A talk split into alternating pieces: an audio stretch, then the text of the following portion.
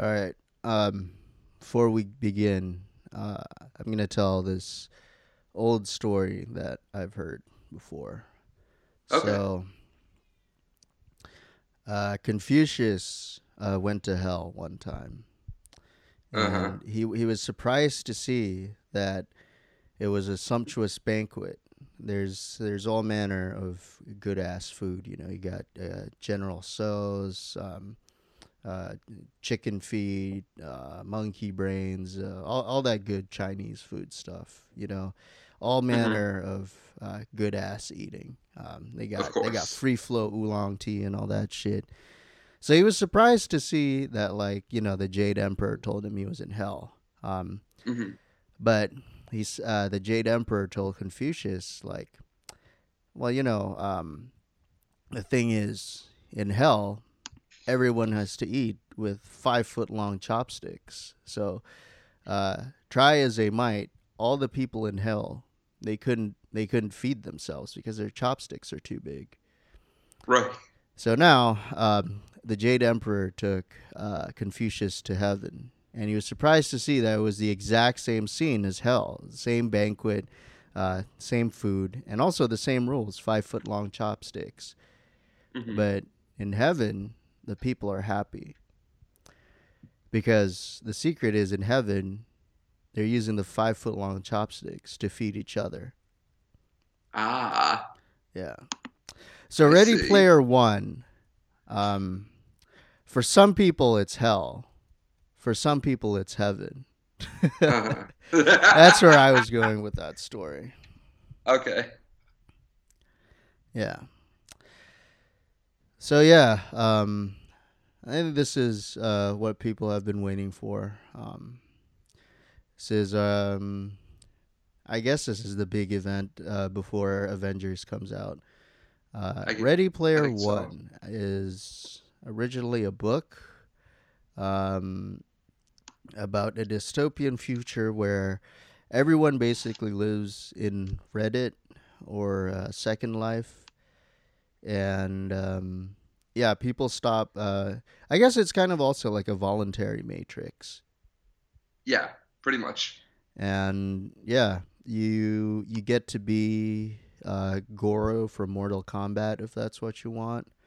Um, I haven't seen a lot of real people in in uh, the Oasis, but I'm sure. I guess you can also be uh, Ronald Reagan if you want, or FDR. Uh, but yeah, it's a it's a world where the imagination runs wild, and it's Mhm. a movie where, for the first time in history, um, I walked out.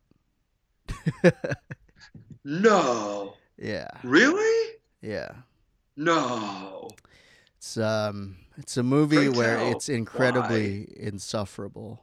Where I can't believe that Steven Spielberg directed this because for the f- entire hour that I was sitting through this film, I just cannot believe that this was the same Steven Spielberg that brought us Close Encounters of the Third Kind, uh, who brought us uh, who brought us Indiana Jones, the the three movies, uh, who brought us Yes, uh, three. Jurassic Park.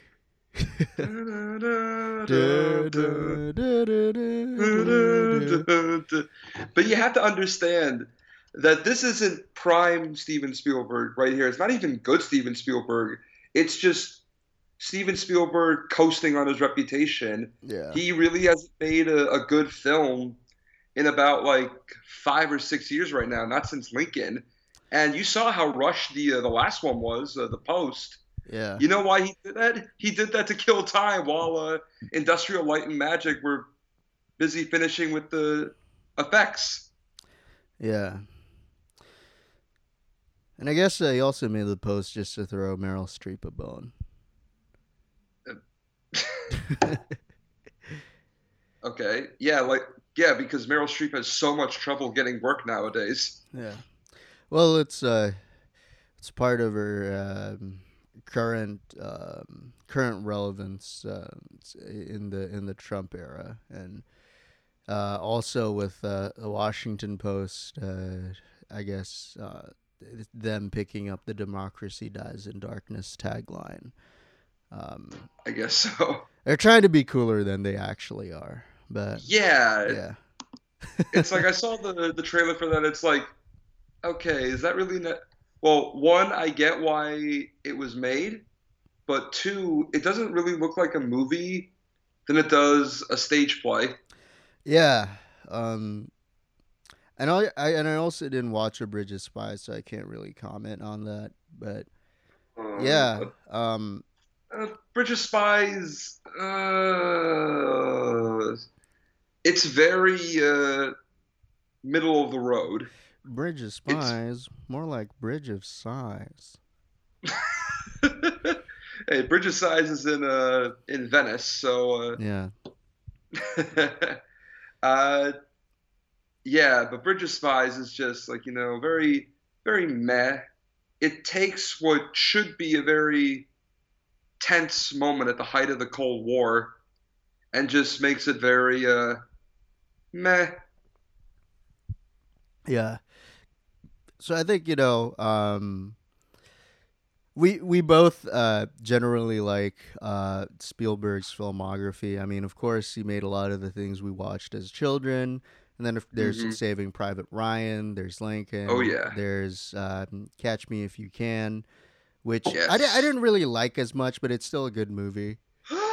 Blasphemy! That's an awesome film. Yeah, but um, I cannot, for the life of me, pick out anything from Ready Player One that that uh, screams Steven Spielberg. Like nothing about it. It says like this is a Spielberg movie. Right. No, exactly, because yeah, there's nothing he's known for creating very intense atmospheres in most of his work, which is sometimes placated by bits of levity here and there. I didn't notice that at all Yeah, in this film. It looked like it was directed by uh, I don't know somebody who used to be like his uh, his second unit guy or like a former DP or something. yeah. It's like I don't know. It's like J.J. Abrams on his worst day, but I think even J.J. Abrams on his worst day can make something better than this movie. exactly. No, I imagine this is what I imagine the filming was like. Uh, Spielberg was just sitting in the in the director's chair. He's got like a mai tai or a pina colada in his hand, and one of his Oscars in his other hand, and he's just like, "Yeah, just go ahead, go ahead."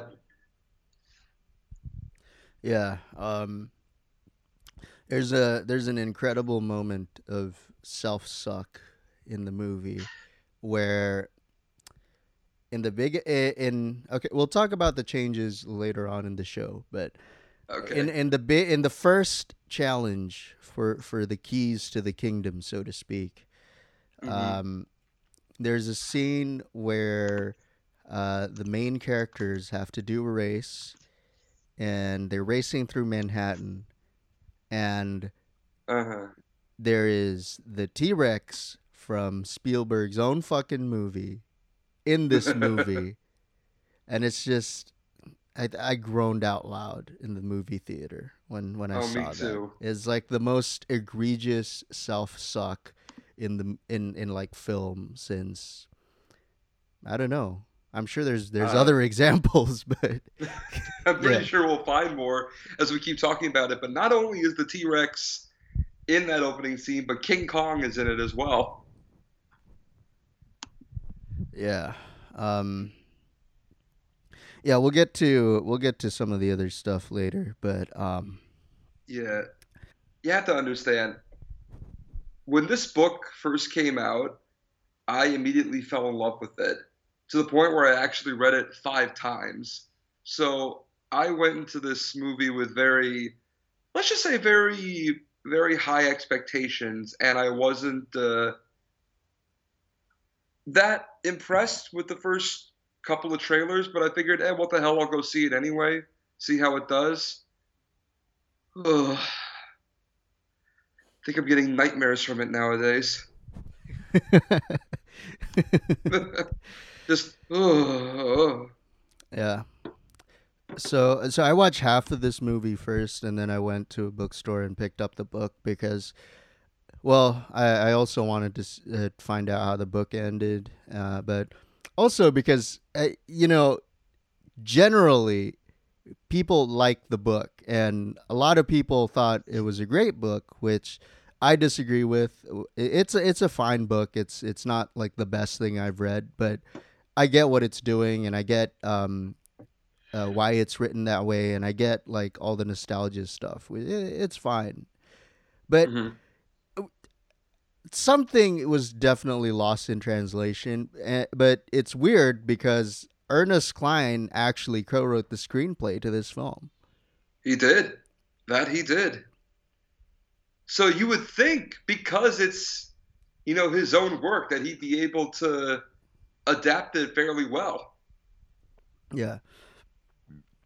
You know, I mean, like Wade Watts is not the most um, charismatic person, but his character in the book uh, goes through a bit more growth than he does in the film. Like he starts off literally as a loser online. Like he couldn't go to any of the other planets in the Oasis. And literally could only go to school and that's it. And yeah. then after he finds the key, he becomes a celebrity and he kind of deals with that. uh-huh. But in the film, he already starts off like pretty reasonably uh pretty reasonably Popular-ish. advanced. Yeah. Yeah. Like he's already friends with more than one person. yes, and while they take the time in the book to establish, you know, the friendship that he develops not only with H but al- but eventually uh, Artemis, it's Yeah. like you know, hey, isn't that? Yeah, it is. Hi, how you doing? Nice to meet you. I'm gonna act very nerdy and awkward towards you right now yeah. because, of course, that's who my character is. Oh, and let me just say one other thing. Uh, in the book, uh, Wade Watts described, you know, he's very, uh, very like average. You know, he's he's an 18 year old kid, but you know, he's very average. You know, he's got got pimples on his face. You know, he's a little bit chubby, and his avatar is meant to reflect someone who he eventually wants to be or who he fantasizes himself as. Um, yeah, in the movie, the dude who plays Wade Watts already looks like a like a freaking model or something. So it's not. it's already got something going against it. Yeah. Um, Tye Sheridan al- already looks like um, the Avatar, and and the Avatar Yeah. looks like uh, it's like someone that walked off stage from like a Korean boy band show. so, something something like that. Like he went to a like he went to a BTS concert Yeah. and somehow got somehow got roped to, onto the stage and he walked off a star. No, I was thinking that you know he was going to be the uh, the avatar, and they get Yeah. some other actor to play you know the regular Wade Watts, but apparently not. Yeah. Um, also, among the other changes in the book, um, H, I think uh, H's avatar is supposed to be more or less uh, person, right? Like just like a tall male, right? Yeah, Yeah. So, so why did they go with like a like a steampunk orc cop?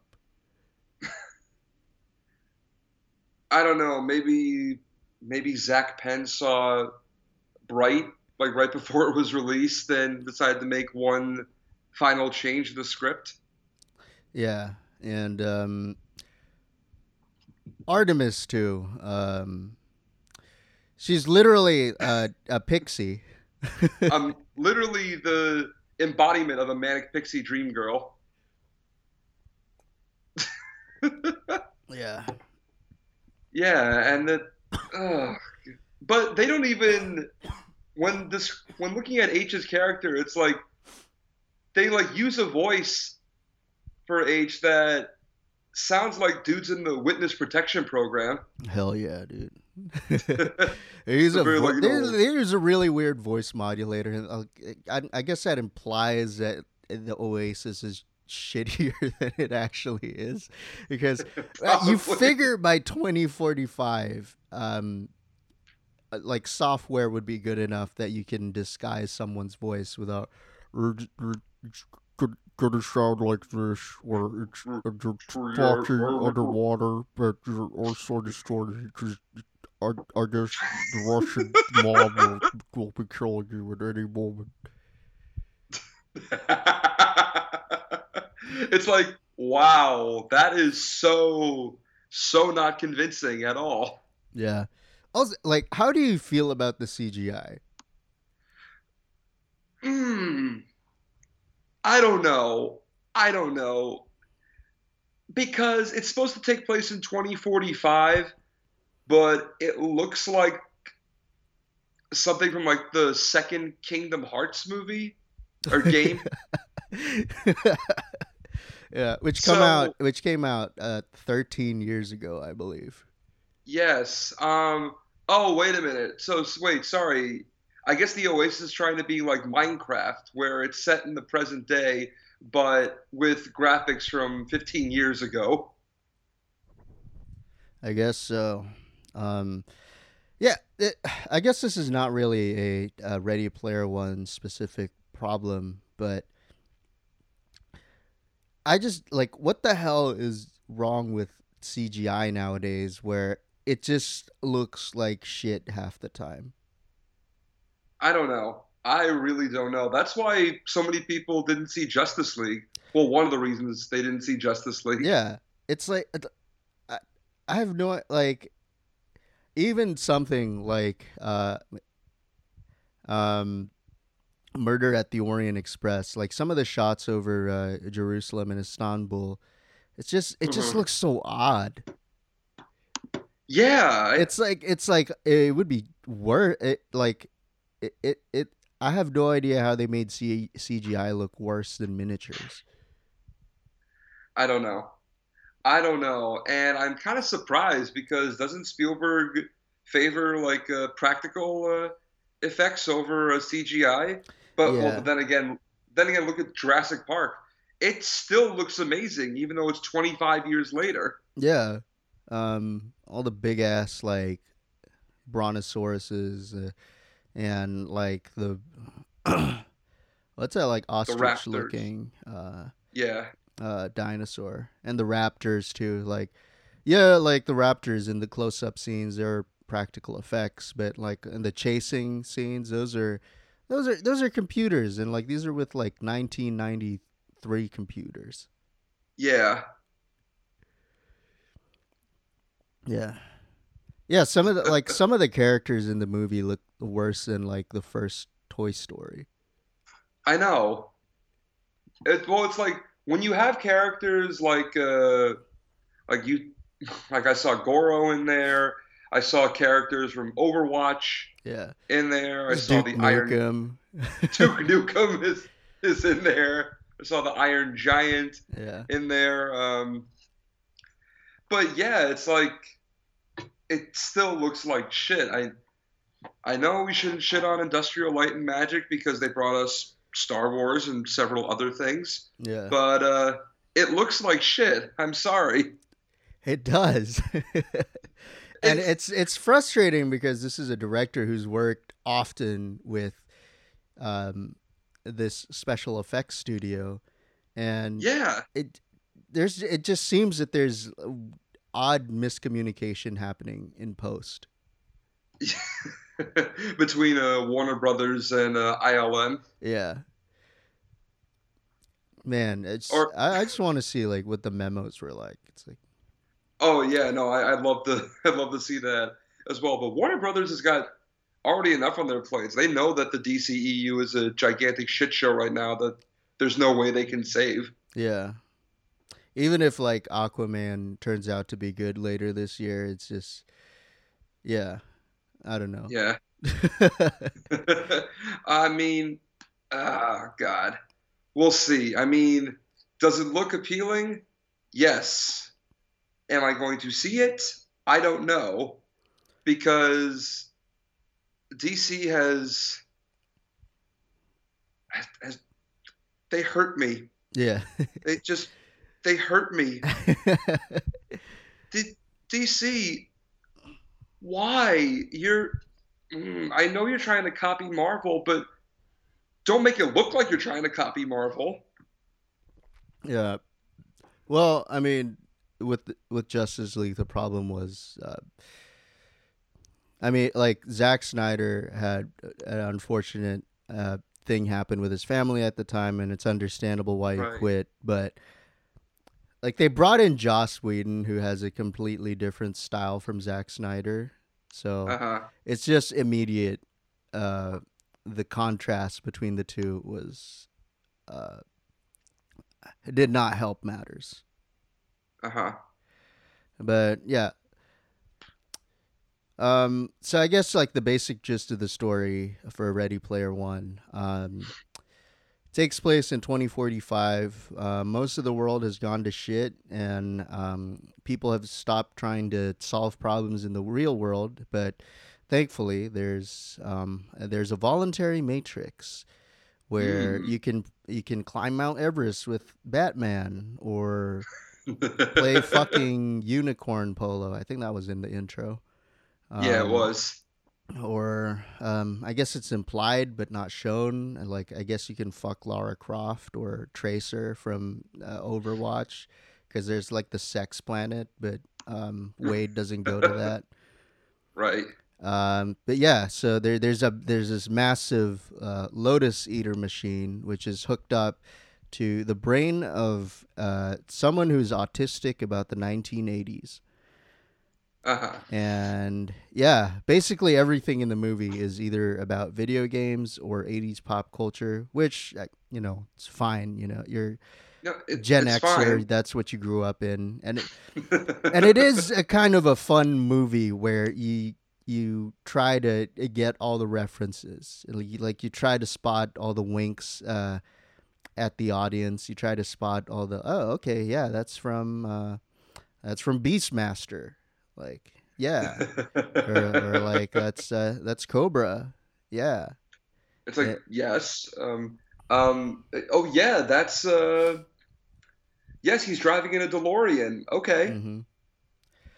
Which again, it it's fine. You know, it's it's like fan fiction, or like if you want to see it, it's like a it's like a love letter to the '80s. It's it's uh, it it's like a guy jizzing about like the stuff he likes, and that's fine. You know, Uh huh. like I don't. I don't disagree with like what Ernest Cline was doing in the book.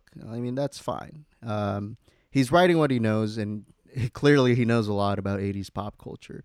But the movie, like, tries to fit as much of that like window dressing as possible, Of and course. slaps it on top of the most generic storyline ever written. hmm Oh my God, yes. Um, basically, it's like it is like something out of an '80s action movie. You know, there's a quest for for something. In this case, you know, the creator of the Oasis he dies, and he left a uh, left a literal Easter egg inside the uh, Oasis for everybody to find, and whoever found it gets half a billion dollars, and the entire and And the controlling share of like the company that runs Oasis, basically. basically you become the overlord of the internet. Yeah.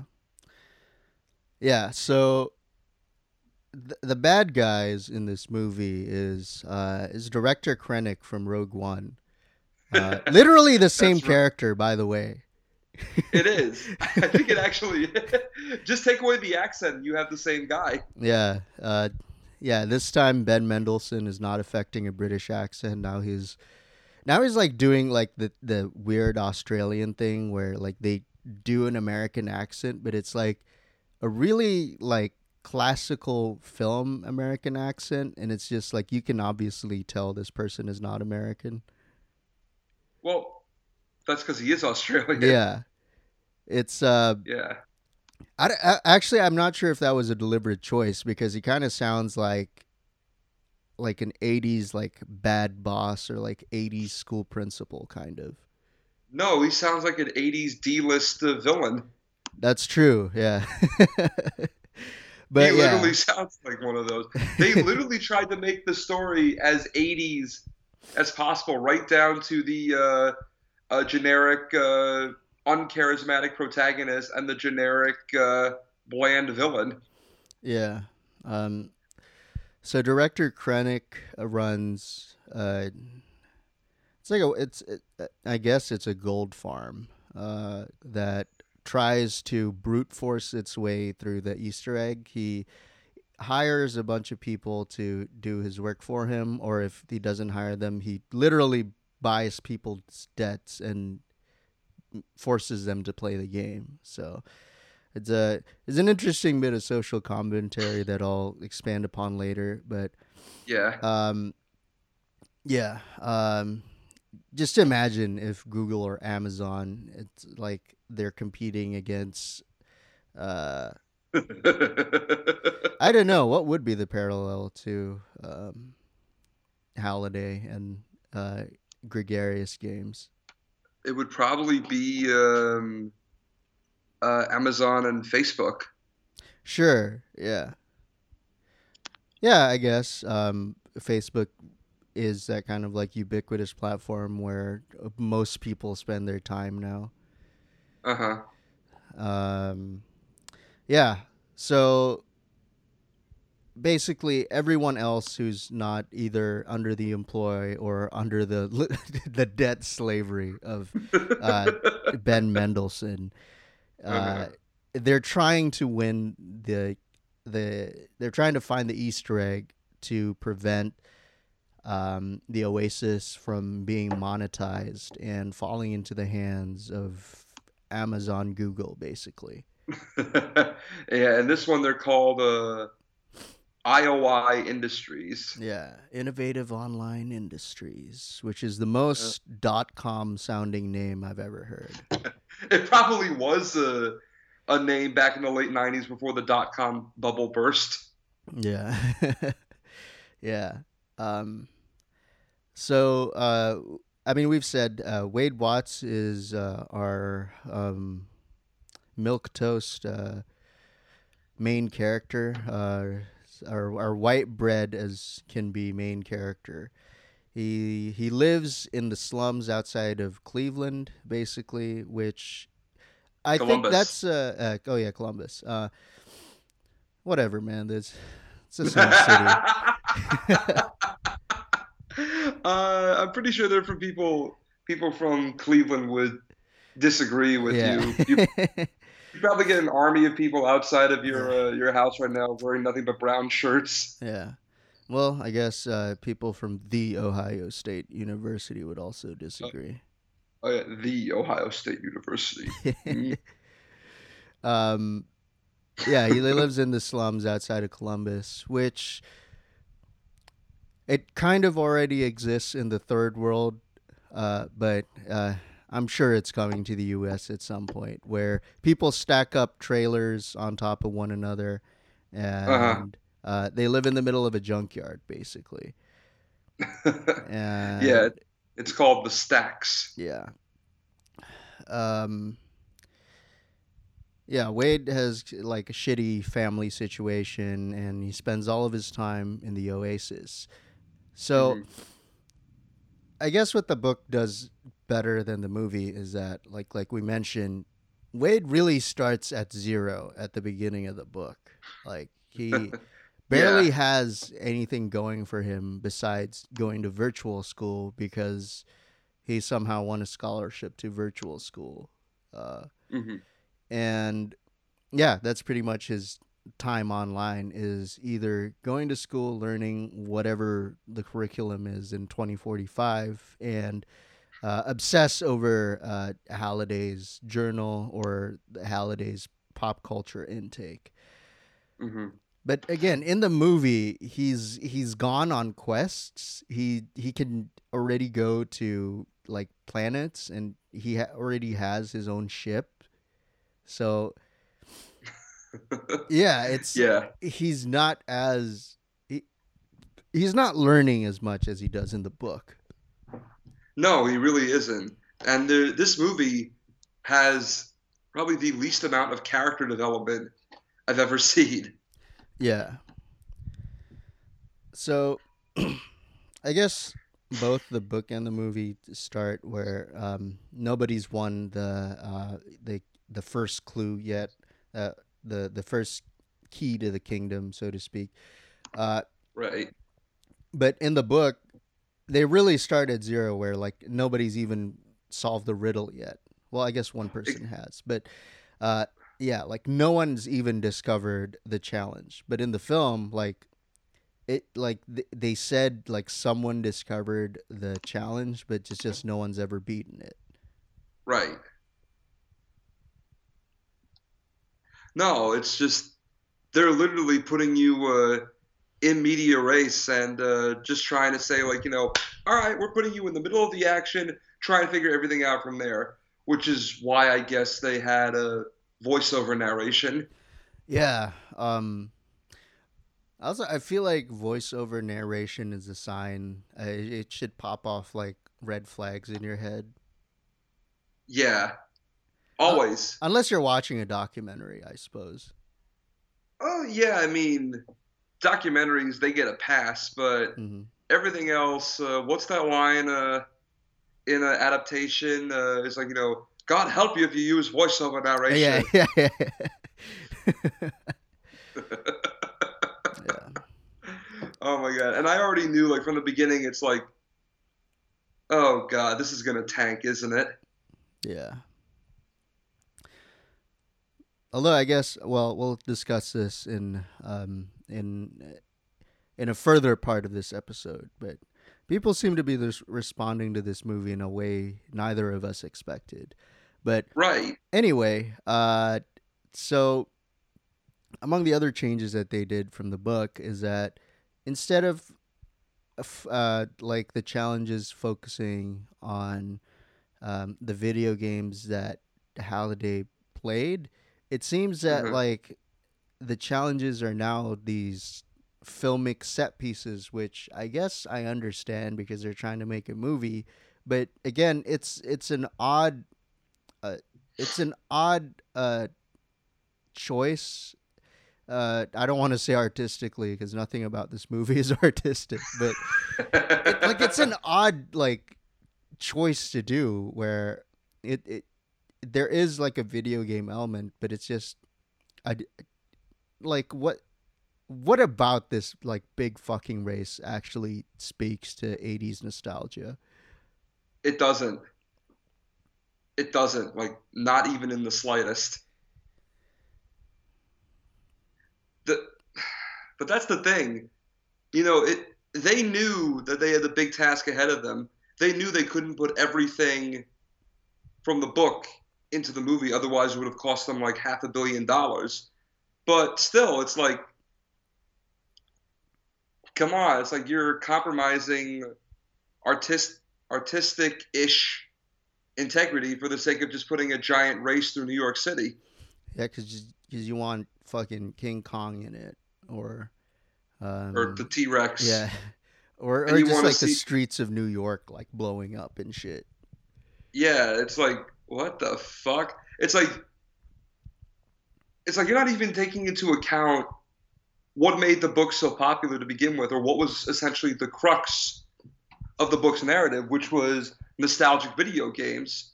Because in the book, the very first uh, task that he has to do is play a game of Joust, one of the very first uh, one of the very first popular video games. That was the that was the big thing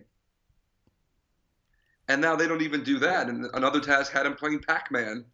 Yeah. For a little while, but it's like. I don't know. It's like, and the the author was there. He was there. Even he had to like, at some point had to like you know, turn his head and say like you know wait wait wait wait wait wait wait a minute wait a minute. This never happened in my book. Why are you guys doing this? Yeah and i think you know um the the other aspect of the movie i suppose is that like I, like uh, because films as a visual medium one of the things that it excels, I suppose, uh, it with respect to the book is that instead of writing out all of the references that Er-, Ernest Cline takes up like entire paragraphs or entire pages of. It's much easier to fit like far more like winks on the screen. So yeah, I guess that's where all like the all the all like the tidbitty stuff kind of went. But yeah, like the narrative changes confusing because like yeah, the character No. experiences like zero growth throughout the movie. None, none whatsoever. It what it literally boils down to is every five minutes looking on the screen and just going like, "Oh hey, look at that! Oh hey, I know that thing! I know that thing! I know that thing! Oh ha ha ha! There's a Rubik's cube named after Robert Zemeckis. How funny!" Yeah. Um, oh, look, there's the holy hand grenade from Monty Python, which I'll admit was kind of cool, but still, it's like, Yeah. yeah. I mean, you know, it's like it on on one level like I understand like it's it's nice to see all these things on screen and like it's a fun game to like okay, there it's that that that but Okay, so The Simpsons is another piece of media that that is heavily referential. But what The Simpsons, at least from season two to like season six or seven, did was they had a good ass script written around all these references. yes, There's there's something else like going on that keeps the viewers engaged because otherwise, like what you have is Family Guy. yeah. And Family Guy, for the past, like, God, I don't know how many years, has been entirely devoid of humor. And Seth MacFarlane saying, like, you know, hey, remember this obscure thing from 20, 30 years ago? Well, I'm going to put it in my show, see if you get the reference. Yeah, like I remember like the first time I watched Family Guy was I think it was Adult Swim or something, and uh, uh Peter Griffin just like broke out into the song "Shipoopi," and I was like, okay, th- that's yeah, that's a thing. What's it for? what purpose does it serve? Yeah. Or like uh, there's there was another episode that I watched where it's like at the end it was just like ladies and gentlemen Conway Twitty and like it cuts to concert footage of Conway Twitty and it's like Conway Twitty. okay yeah I know Conway Twitty exists but what's it for Right. like some like th- there's dialogue that i- in the movie that is incredibly grating which is like after that first race and um uh, Wade finally has like a real conversation with Artemis in uh, Mhm. Aech's garage uh, yeah. and it's just like yeah he's they're both rattling off references and it's like okay like I, I you're smart i like you know all this shit but what's it for And also, I kind of felt like the dialogue could have been a little bit better if he just turned into uh, Abed from Community and yeah Just look just looked around the room and just was just like, you know, cool, cool, cool, cool. yeah yeah Because that's what it. That's what that that whole conversation was. It was just like, you know, pop culture, pop culture, pop, pop culture, cool, cool, cool, cool. yeah and it's like obviously we don't have a problem with pop culture otherwise we wouldn't have a podcast about movies but like Right. again like this is not how you make a fucking movie No, it's like no. This is how you take uh, elements of other movies and try and pass it off as your own. You're basically, congratulations, Ready Player One. You become the uh, avatar of pop culture. Yeah. That's also like a big, dumb, spectacular movie that uh, somehow manages to be received more positively than it ought to be. Yeah. No, I agree because while the visuals are definitely stunning and the reason so many people bought those uh, insanely expensive uh, flat screen TVs, you borrowed elements from like five other films, including Fern Gully, of all things. Hell yeah, dude. Yeah, I should probably watch Fern Gully again. Um, Yeah, That was a good ass movie. it was a good movie. it's surprising, very surprising for its time. It was very ahead of its time. yeah. It was on the um, the environmental uh, movie kick before it became a thing. Yeah. It's got Robin Williams in it. It's got uh, Tim Curry as pollution. Oh yeah, he sings that classic song called "Toxic Love." Yeah. I, thi- I think I used to have that soundtrack, and was, when that song came on, it just. I, you know, it's it's basically like uh, Tim Curry singing seductively. Yeah, you'll get my toxic, Toxic love. love.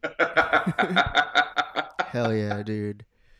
I want to be seduced by Dr. Frank-N-Furter. That's that's exactly what I want. but of course, who wouldn't? Yeah. yeah. Um, yeah. Also, like, I, where it also differs from The Simpsons and, um, I guess, like parody movies is that it's not really saying anything about the pop culture.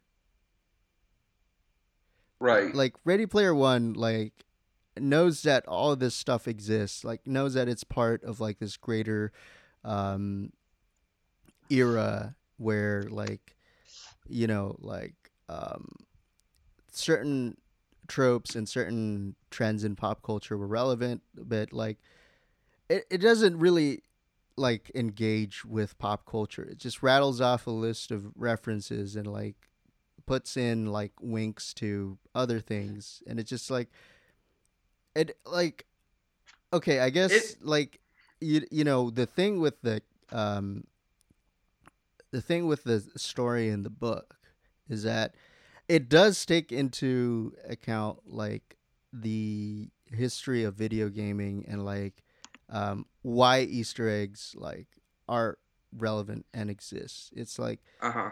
originally when video games were made, like they didn't let individuals write their own name. Like so, like none of the people who actually work on the da- on the game were credited. So, Mhm. and I've walked out at the movie at this point, but I, I think it's the same thing, uh, right? As a book where he eventually plays adventure Uh huh. Yeah. and he has to find the Easter egg, which is the first ever Easter egg in a video game, and that was someone's name, and that someone was who made um, the video game. Mhm. And it, it's it's interesting because uh, you, you can you can kind of think of it as like an artist's signature. Like this is like the acknowledgement that video games weren't just a product.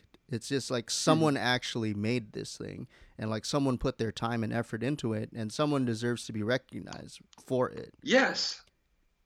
Yes, exactly. And it's and it's a Which I- larger issue that like is still relevant in video gaming with like how developers are treated by video game companies and I guess we could all rattle off like the shitty practices of companies like EA and uh, Ubisoft or Activision but Mhm. Yeah, it's like they don't like. I guess uh, the book does reference some of the like classic uh, video game developers, but like the movie doesn't really go out of its way to like talk about like someone like Nolan Bushnell who invented like video gaming as we know it. Like doesn't really talk about Right. someone like Shigeru Miyamoto who invented everything Nintendo has that or even like um Hideo Kojima or or like um who's the guy that made Halo Halo? It's like uh Chris oh, um, I think it's uh uh fuck. Or, or or like someone from Blizzard, like Mike Morhaime or something. Like they don't talk Yeah. about the people who made video games. They talk about these products as the be all and end all of existence. And it's and it's really weird because even when like we in this podcast talk about movies, like we don't just talk about the movie, we talk about the people who go and make this stuff because absolutely. like things don't exist in a vacuum. No, they don't. They don't. Nothing is ever, you know, the end end all or be all of anything. There's definitely there's a lot of hidden layers surrounding it, a lot of stories that need to be told.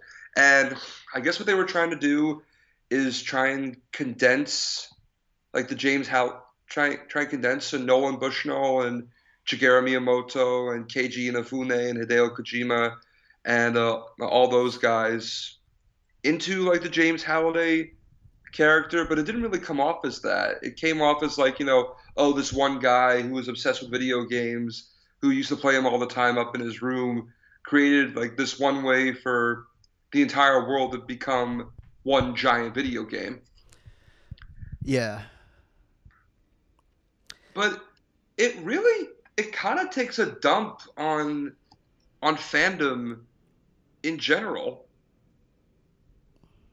I trying to figure out why exactly, but I don't know. Maybe this is where the world's heading in the next like 20 or 30 years, where we're all just going to be like hooked into our computers. We're not going to really find time to appreciate the art and beauty of, you know, art, books, theater, all that, everything surrounding us, like a Fahrenheit 451 kind of situation. That the movie kind of kind of says we're already there. Yeah, and I think like going back to to like that story about Confucius, um, it is a kind of interesting litmus test uh, for the viewer because what you like get out of this movie probably says a lot about what you think about society as we're living it, which has a lot mm-hmm. of parallels to like the Ready Player One universe, where it's existing on this kind of consumed nostalgia and borrowed nostalgia. Because if you think about it, most of the stuff that, um, well, definitely in the Ready Player One verse, um, none of the people were alive who were playing the game except like maybe like director Krennic. Uh, none of the people who were actually playing the game were alive when any of these pop culture stuff that they're referencing were created. Yeah, exactly. But as the years go on, we become obsessed with everything related to the past, and we use the 80s the 80s in particular is like uh, the perfect uh, i guess like the perfect example of what of how things used to be because if you look at the 80s between the music and the clothes and the political and economic ter- political economic and social turmoil at the time it was definitely a period that a lot of people remember. Yeah. Um, I guess, you know, um, what's kind of unspoken about like the the desire to return to the 80s um, not just in ready player one but like in pop culture and mass culture broadly is that there's kind of like this unspoken desire to return to the comfort of a 1980 where America was riding high on uh like basically riding high on cocaine but also on like like this incredible like capitalist dream that seems uh. unstoppable and like mm-hmm. there was a clear delineation between the limits of what America and like the so-called free world was about and mm-hmm. uh, communism. So like there's right. a comfort in, in in this sense of there's something in opposition to our ideology, which now in 2018 uh, we're trying to revive Russia as the great Satan and um, we're still getting involved in the Middle East, just like when uh, Reagan incredibly funded Iran and Iraq at the same time during the Iran-Iraq War. He also uh, secretly funded uh, Bin Laden as well. Yeah, uh, he trained. He gave money for uh, training to the Mujahideen in Afghanistan, which that's right I think I've mentioned this before, but I'll say it again. If you can, if you can manage, try to track down an old, an older copy of Rambo Three. You can, it may be on YouTube, maybe uh, on a torrent somewhere, because I don't think the DVD or Blu-ray copies will have it. But you can either watch it to the end or you can just skip to the end. But watch the credits very closely because in the movie it says that this movie Rambo 3 is dedicated to the gallant mujahideen of Afghanistan. Oh my God. yeah, to the brave Mujahideen fighters. Yeah. Which was then uh, after the shit blew up in people's face, because that's the thing that happens when you mess in other people's business in the geopolitical sense. The end, like dedication was it was just changed to like, oh, this is now dedicated to just like people in Afghanistan in general, not not Uh-huh. the not the people who we gave material and uh, like material and intelligence support to.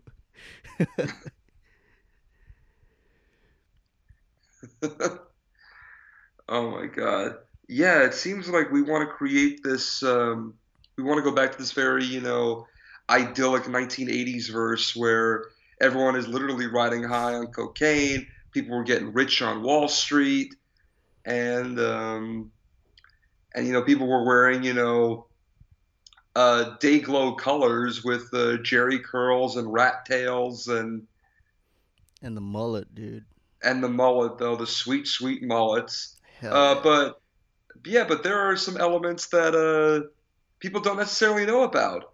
You got the rise of AIDS. You have the uh, the quote unquote glorious presidency of one Ronald Reagan.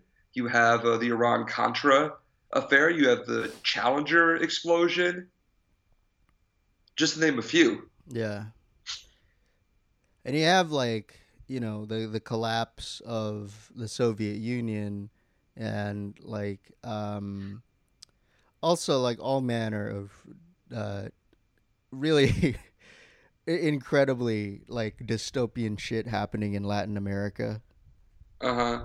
Oh, that's right. Between pretty much every single country, but but but I think mainly between was it uh Panama with uh, Noriega? Yeah, and uh Nicaragua. Uh huh. Oh, that's right. Yeah. Um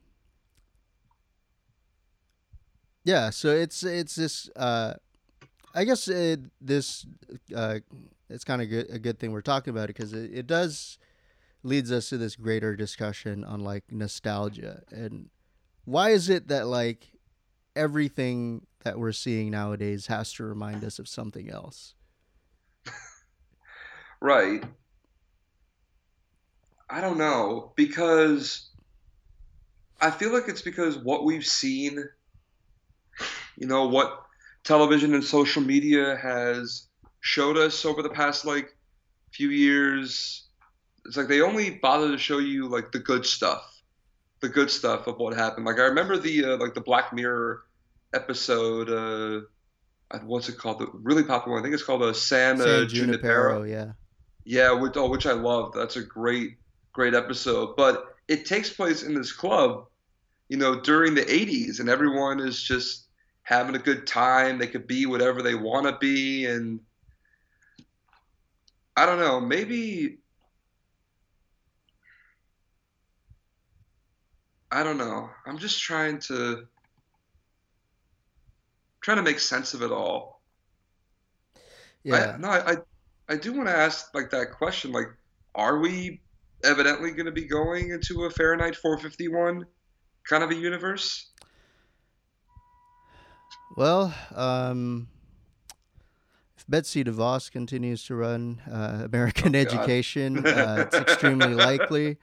Um, but I think the rest of the world is also heading into fairly dark territory. I mean, Viktor Orban just won re-election in Hungary, and he's the Oh, guy Lord. that like says like Hungarians have to like I guess shoot refugees. That's He might not have explicitly said that, but his party runs on the platform of like fuck refugees and fuck George Soros, Uh-huh.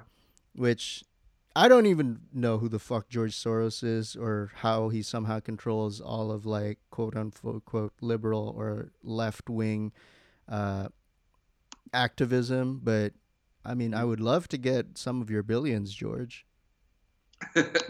yeah, Yeah, I think I think uh, I think we need to get on his mailing list or something. I guess so. Yeah.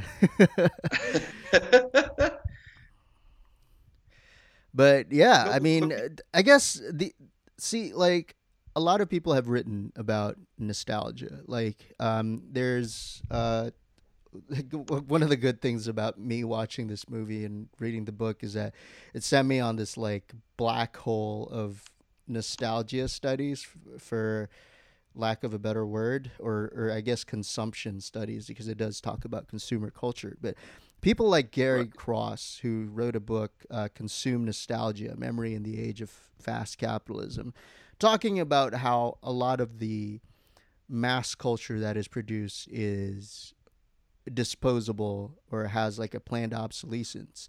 And even then we hearken back with it with fond memories. And also people like Pam Cook who t- who talked about uh, memory and nostalgia in film or um, uh, what's the other thing that I read? Um, or Svetlana Boym who to- who talks about this uh, nostalgia for the Soviet Union in post-Soviet states, and yeah, I mean that's a real phenomena because, like it or not, people did live under communism, and it, some people Mhm. probably had a decent life under communism. They, That's they right, you probably had like apartments and shit, and they had a coal mining job, and yeah, that's probably not the best fucking job in the world, but people in East Germany, in Eastern Germany, they still are economically worse off than people in Western Germany, despite reunification. That's right.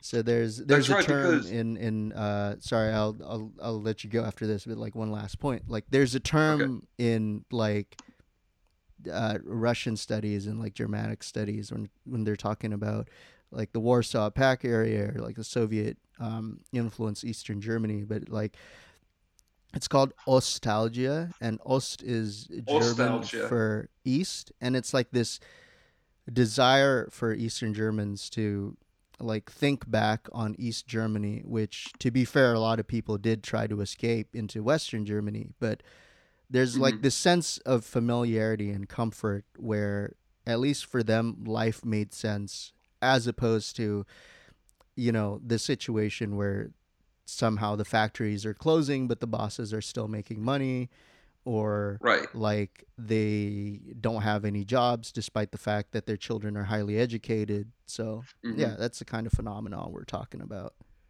Absolutely. But the thing about West Germany that was so appealing to most people back in the day was that for the most part it was under American control during the 50s, 60s, and 70s, and a little bit of the early 80s. So they were able to get access to all that America was offering at the time in terms of popular culture. yeah we got all the cool things from uh, america we have this uh, mickey mouse or rock and roll you know we have uh, they brought over this one guy named uh, David Hasselhoff, who uh, is a very uh, very very good singer. He might have a bright career for himself. I, I don't know. yeah he's very popular in in in west germany he's um he's uh he's our idol He is an idol. Uh, we all hope to grow up and uh, have that uh, glorious mullet that he had when he was on the the, the Knight Rider. Was was that the show? The yeah, Knight yeah, Rider? yeah, the the Knechrichter, as we say in German. Also, was Hasselhoff in this movie? I feel like that's a giant oversight if it's not, if he's not. Wait, I don't think he was. I hope he wasn't. Hasselhoff He was was in a SpongeBob movie of all things. I know. He was also in Guardians 2 Yeah, because because Peter Yeah, yeah. Quill never knew his dad, so he used to say to people, "Oh yeah, my dad's David Hasselhoff." yeah. Well, I guess But- um, his dad's Kurt Russell, so that's which is fine. Yeah. but no, he, he was not in Ready Player One. Thank God. Damn. That would. Oh my God! If he was in Ready Player One, I would have got up and walked out because it's like, at that point, you're like, you're not even trying. Yeah. Okay, so I, I will tell uh, I will tell our lovely audience when exactly it was that I walked out of this fucking okay, movie. So, a- about approximately halfway through the movie, um, uh, uh, Percival and Artemis go on a date to uh, Planet Dance Club. Um, uh, yeah, just I guess it's like an entire planet of like I don't know, the sex club from Blade Runner I, I guess. Yeah. and um, so uh, they they were dancing to I forgot what it was. It's like some '80s industrial shit. And then um, Oh, oh yeah. That Percival like says to the DJ, "It's like oh like uh, pl- uh, play play this song," and it's uh, and it's "Staying Alive" from Saturday Night Fever. And then yes. Artemis said, "Oh, oh, going old school." And at Oh. that point, my jaw dropped. I had my gym bag with me. I picked that up. I, I said to the screen, "This is stupid," and I walked out.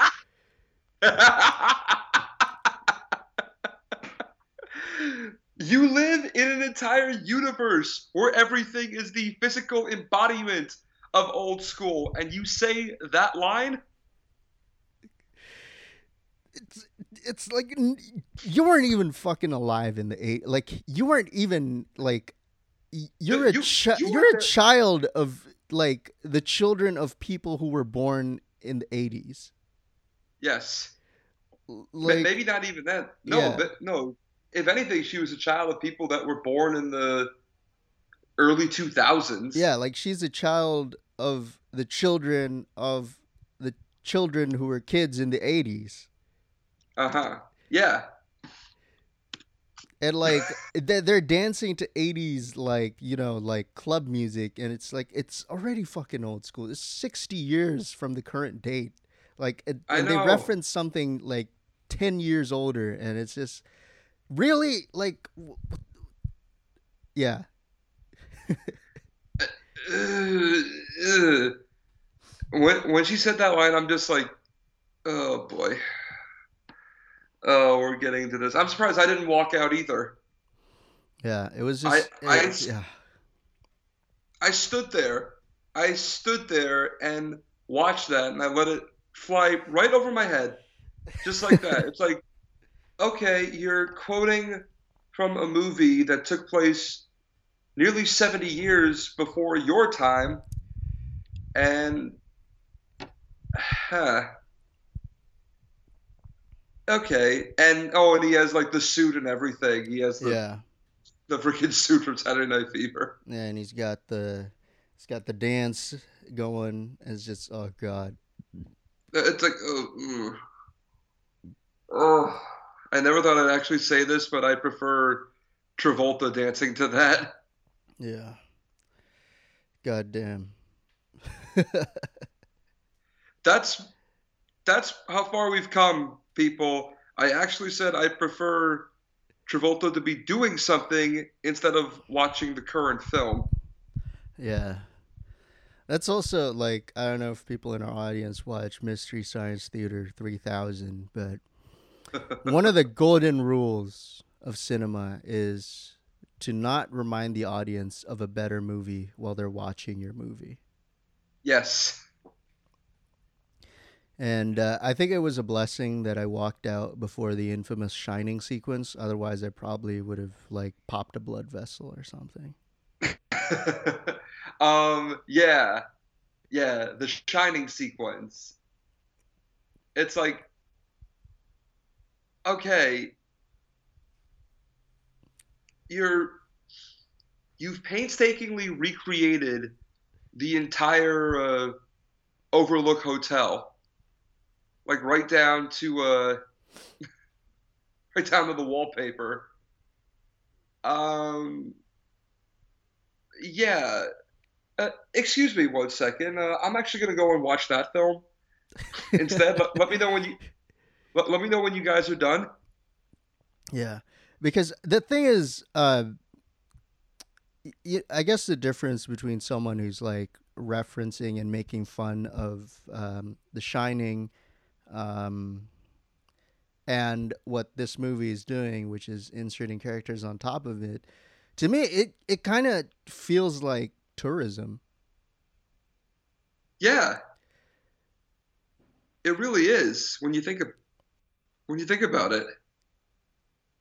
Yeah, it's like you know, you and your character is someone that is out of place from this movie, and you're like walking all over it and like trying to like find the one thing that you need. Um, I'm just going off of the summary on Wikipedia because, yeah, I wa- I did not see this in person. I yeah, it's just like what like this sounds just like the worst kind of like tourism where like someone conducts their own like shitty version of archaeology to get what they want and yeah like takes a dump on kubrick Kubrick is spinning around in his grave yeah right now. Uh, uh, even I'm pretty sure Jack Nicholson, if he saw the film, he'd just be like, he'd go back into his freezing pose again from the end of the film, yeah as if to say, "Oh God, I'm so over this already. Why did they bother doing this shit again?" uh shout out to jack nicholson now he's just, I, I think he's just living his best life in la um I'm sure, I'm sure he is. eating like all manner of disgusting food and going to lakers games Yeah. he can do whatever the hell he wants. He's Jack Nicholson. yeah yeah Man, I wonder how he's feeling about the Lake Show right about now. Uh, I'll bet he's happy the season's over. Yeah. He's just like, oh God, I had to sit through this. I'm pretty sure he wasn't even there half the time. Yeah. Man, I wish I could do a Nicholson impression. Uh, impression, uh, but um, I think I need to work my way into it. Uh, I I can't just like switch it on like uh, some of my other impressions. No, you can't just, you know, you can't just. You'd have to watch like, you know, you'd have to watch uh, Batman. You'd have to watch uh, You have to watch Chinatown. Chinatown. You have to watch The Shining. Uh, One Flew Over the Cuckoo's nest. One flew over the cuckoo's nest. Yeah. Huh. Oh my Man. God. So, like, you obviously watched this. Uh, what the I hell did it feel like watching this shining sequence? I couldn't count the amount of times I just rolled my eyes at everything. I'm just like, you know, oh great. It's like Overlook Hotel, room 230, 237. Uh oh yeah, like of course there's the one guy who hasn't seen the film so he doesn't know what's going on. So he doesn't know about the giant pool of blood, he doesn't know about the uh doesn't know about the two creepy girls, he doesn't know about the shower scene. All that's I kept saying to myself, where's the scene where uh, the guy in the bear costume gives head Oh, to yeah, one yeah, yeah. I, it's oh god, it's like by the and of course it's part of the whole contest. It's part of the whole quest. yeah. Um, and it's like you know, oh come on, come on, really? I mean, look in the book. There's a sequence where, in order to get past the first gate, you basically have to reenact the movie War Games, and you're thrown into the Matthew Broderick character, and you basically have to be Matthew Broderick from War Games.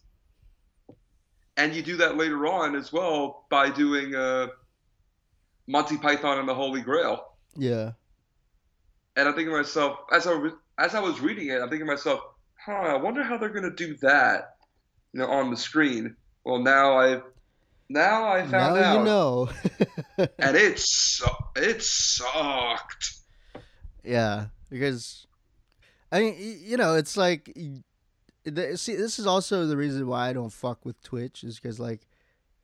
I, I I have no interest in other people experiencing things that I could also experience at the same time.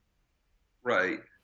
It's like if I want to watch The Shining, I can pull it up on either Netflix or I'm sure I still have a DVD copy somewhere. Yeah. And yeah, it's just like I don't know. It's it's a sequence that uh, I get that they're that's one of the key scenes in the book is that like they that Wade has to reenact a film, but The Shining of all movies, really? Yeah. It's like, no, that, first off, that wasn't in the book. Two, really? The fucking Shining? It's not even an '80s movie. Actually, it is. 1980. Yeah, but it's like, you know, not 80s in the way like War Games is. Right. It's um yeah.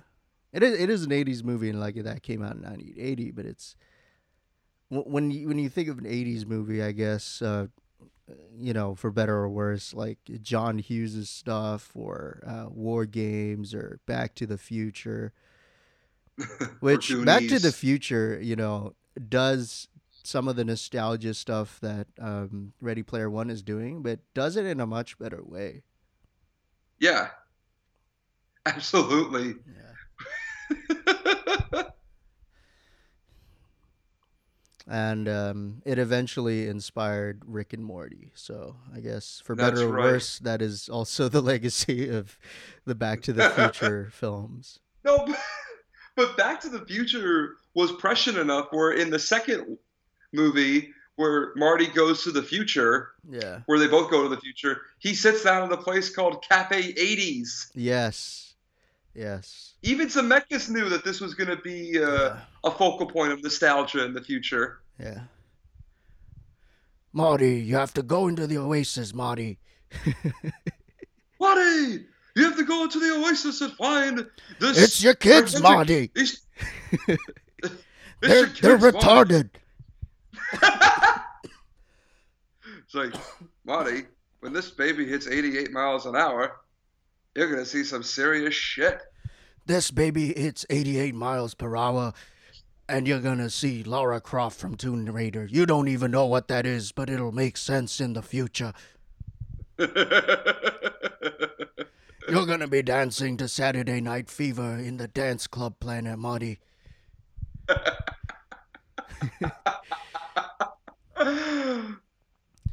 1.21 gigawatts to power my Bitcoin rig, Marty. That's what the future is like. I was going to say something about that, but I think Hell you beat me yeah, to the punch. oh my god. Shout out Yes. to Christopher Lloyd. Lloyd, the I guess he's my favorite like weird hair movie scientist. He's the best movie scientist. Yeah. 1.21 gigawatts. of course this is crap. It's Japanese. Oh my god. Like, all right, tell me, future boy, who was the president in 1985? Ronald Reagan. Ronald Reagan, the actor? the Ah! It's like, I suppose Jane Wyman is the first lady. Oh, and Jack Benny is Secretary of State.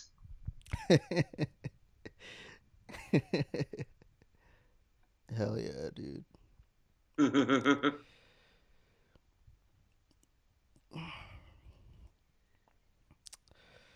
Yeah, so um I guess at some point um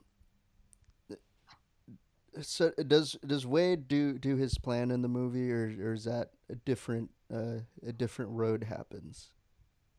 Um, no, like he makes the uh, he splits his fortune with the rest of uh, with the rest of the creators, uh, and he decides to cancel Oasis use for uh, Tues on Tuesdays and Fridays, so that everyone can go out and enjoy life more, which is just an excuse for him to make out with his new girlfriend. Yeah. So I guess So you know. Yeah. Go ahead.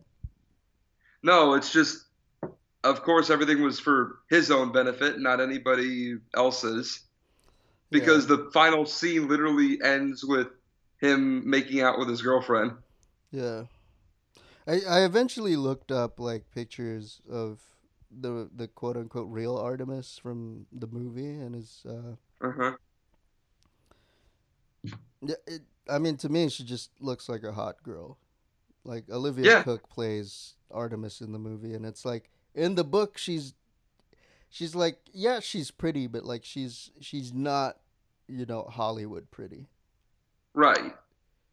Right. She's uh like she's unconventionally beautiful. Yeah. And also like from the pictures that I found it's like doesn't look like her birthmark was anything. No, it it really wasn't. And they like bring it up maybe one time and they just like carefully like brush it aside. It's like, you know, oh, I look hideous. No, you look great. Okay.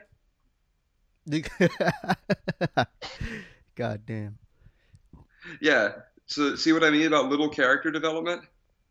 Yeah.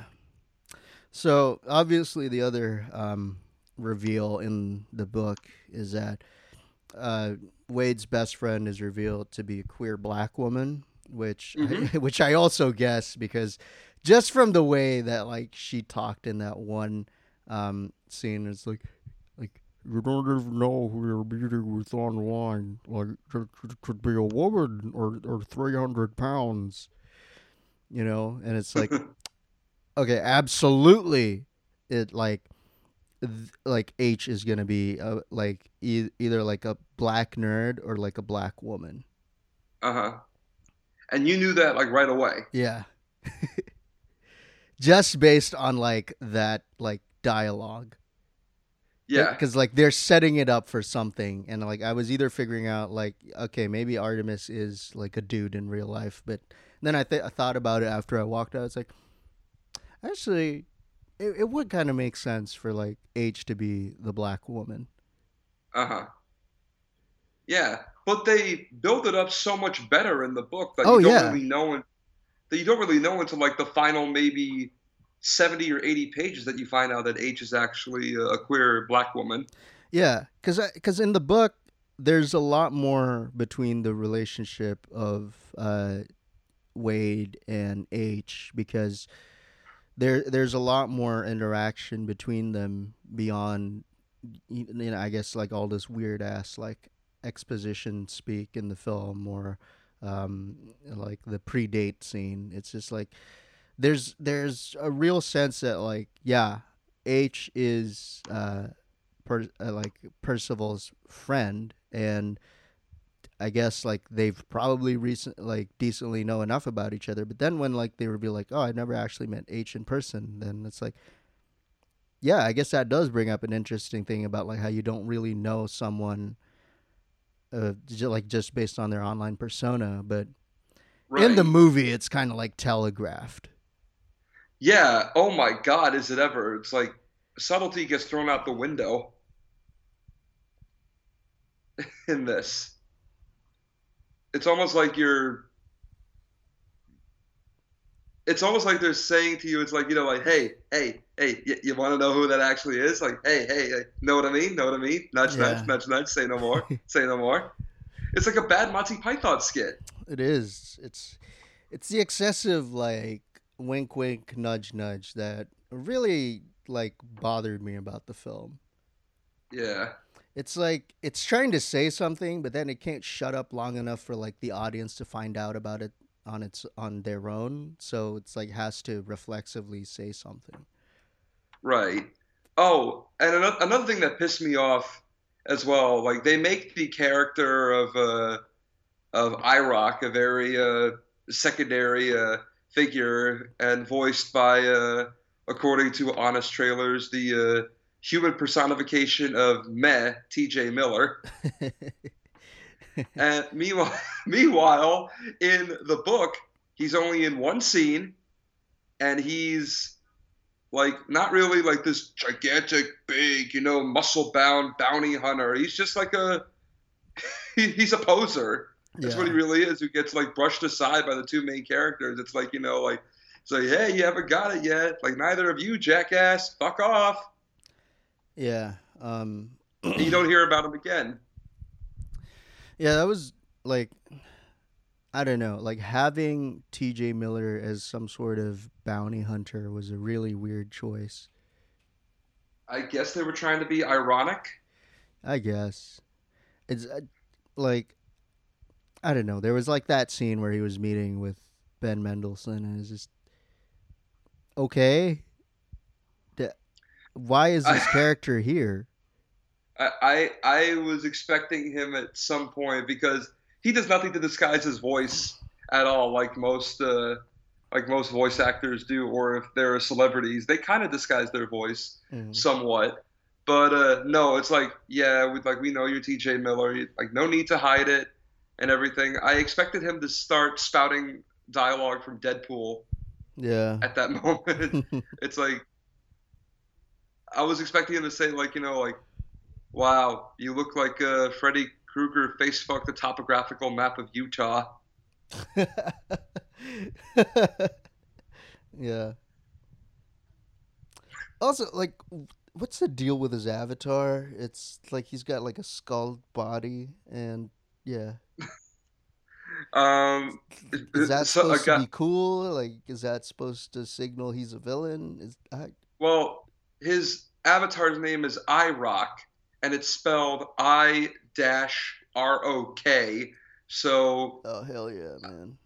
I guess he's trying to be somewhat cool and he his character basically has no neck. Yeah, that's that's true.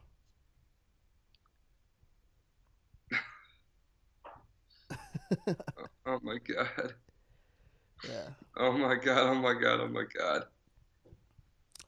Yeah, you know, um I think uh think I'm gonna challenge myself now, and let's let's move on to like try to find some of the good things about the movie. And it is a challenge because it's a movie I fucking walked out on. But I know. but you know, I didn't like. I want to make this clear. Like, I didn't hate the book. Like, I thought it was a fine book. It's not something I obsess yeah. over, but you know, it's not bad.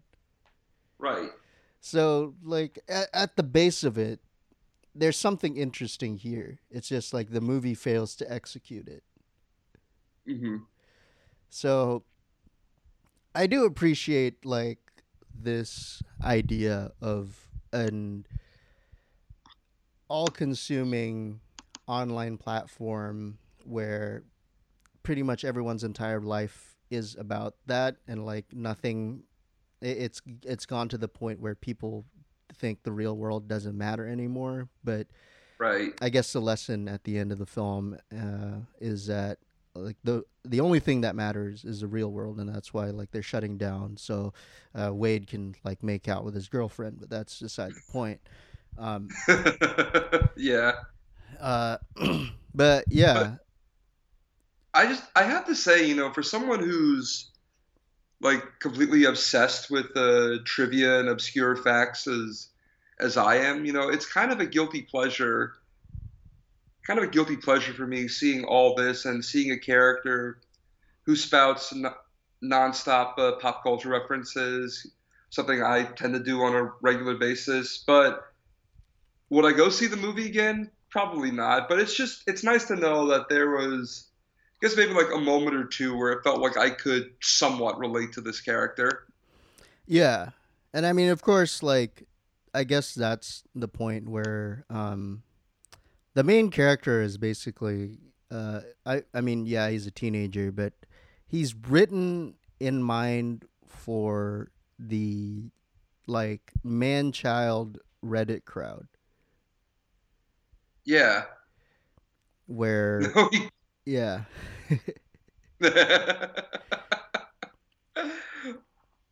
I yeah, you might as well call this Reddit the movie. Yeah. Um, I also like that um, it does paint like a realistic picture of pop culture as we know it and how it might continue. Like like I said, like this all consuming platform where everyone spends all their time and like nothing in the real world matters anymore because they're hooked up to this lotus eater machine and like everything from like you know education to um, biological needs can be taken care of through the oasis um, Right. yeah What? Wait a minute. Didn't Fairly Odd Parents do an episode kind of like this? yeah yeah yeah it is, Where like go ahead I don't know. I think it's like Timmy Turner is like thrust in. He's like the act like uh he becomes like an action hero or something, and he goes to school. He like puts on this uh this like helmet thing, and he only goes to school for like five minutes. yeah yeah i think i remember that one also what's surprising is they're still making new episodes of that show Fairly Odd Parents, really? yeah i think so Hang on. What the? Why that? Wow, that song. I just said song. Wow. Timmy is an average kid that don't understand. Right. Oh, they. Yeah, they're still making episodes. Um. Okay. Sure. Sure. Uh, but the creator just announced uh, earlier this year that he was leaving, so nobody really knows uh, if it's coming back or not. um, well, I guess uh, Nickelodeon is in need of a cash cow now that Dan Schneider has been uh, exposed uh, doing what he's doing. Yeah. Uh, Yeah. yeah. So I, I think they'll they'll more than likely hold on to Fairly Odd Parents a bit more until they find something else to exploit. Right. Unfortunately, Nickelodeon doesn't have uh, Adult Swim like Cartoon Network does. Yeah. What they do have, uh, I guess, parallel is um, Nick Splat or the Splat, which is Oh the yeah, like the, the nostalgia old- channel. That's right. And uh, guess who's in charge of all that? Nick Cannon. oh boy. no, but yes, if you go on Splat, uh, folks, uh, you'll see old episodes of all that, Kenan and Kel, uh, Clarissa explains it all. Hmm Um, Rugrats, of course. Uh, Double Dare, Legends of the Hidden Temple. Hell yeah. where throughout its entire run, only 11 people, I think it's only 11 people, actually managed to win. Yeah, and they always seem to like f- fuck up at the room of the S- shrine of the silver monkey. Yes, always. Always. Like, what kid hasn't grown up yelling at the TV saying, like, you know, that's not how you do it. Go back, go back. Which, which is really weird because it's just a three piece puzzle. I, I know. Yeah, man. Um, so, I guess uh, what I also um, like about the movie is that the bad guy is someone that realistically is a bad guy. You know, it's a it's a Uh-huh. corporation that is trying to monopolize and monetize a platform that is well in the book it's uh, enjoyed for a cost of one quarter but i, I don't know Uh-huh. if they address that in the film I don't think so. uh, but yeah like the the quest is basically trying to stop the this like y- y- you know it's basically trying to stop jeff bezos from monetizing the oasis and like filling Right. your entire screen with ads Which I'm sure when Ernest Cline writes the sequel to the novel, I'm pretty sure they'll start doing that. Yeah. Um. Yeah, you know, like it. It. it this is this is a more like out there interpretation of the movie, I guess. But um, I also like the fact that it, it showcases a, a future of sterility, where Yeah. people are there hasn't really been anything new in so long that people are going back 60 years Uh huh. it's it, like to contrast this like think of a movie like children of men where it's also a dystopian future of sterility literally but also culturally because there's a pervading sense of hopelessness where it's kind of like held back just through like the warm and fuzzy feelings of you recognizing things from the past Yeah. So like like you know, it's um I guess what I'm trying to say is that like this like Ready Player 1, the dystopian universe that it's set in, it is like a frightening um dark reflective surface, if you will, of current society. hmm Um yeah. Yeah. kind of like another show about a dark reflective surface that you know what if apps uh, were were bad what if apps were bad? what if what if your dating app also showed your dick size Oh. oh my god. what what if your Roomba was evil mate that is basically like the plot of that one black mirror episode right with the robot dogs I think I haven't seen that one yet. oh what what if bees were robots and evil? what what were robots and evil? Um, what if uh, What if you can get Donald Gleeson delivered to your house? oh that that's right, I remember that episode. well, if you can get Donald Gleeson delivered to your house, but devoid of any personality or charisma. so Donald Gleeson.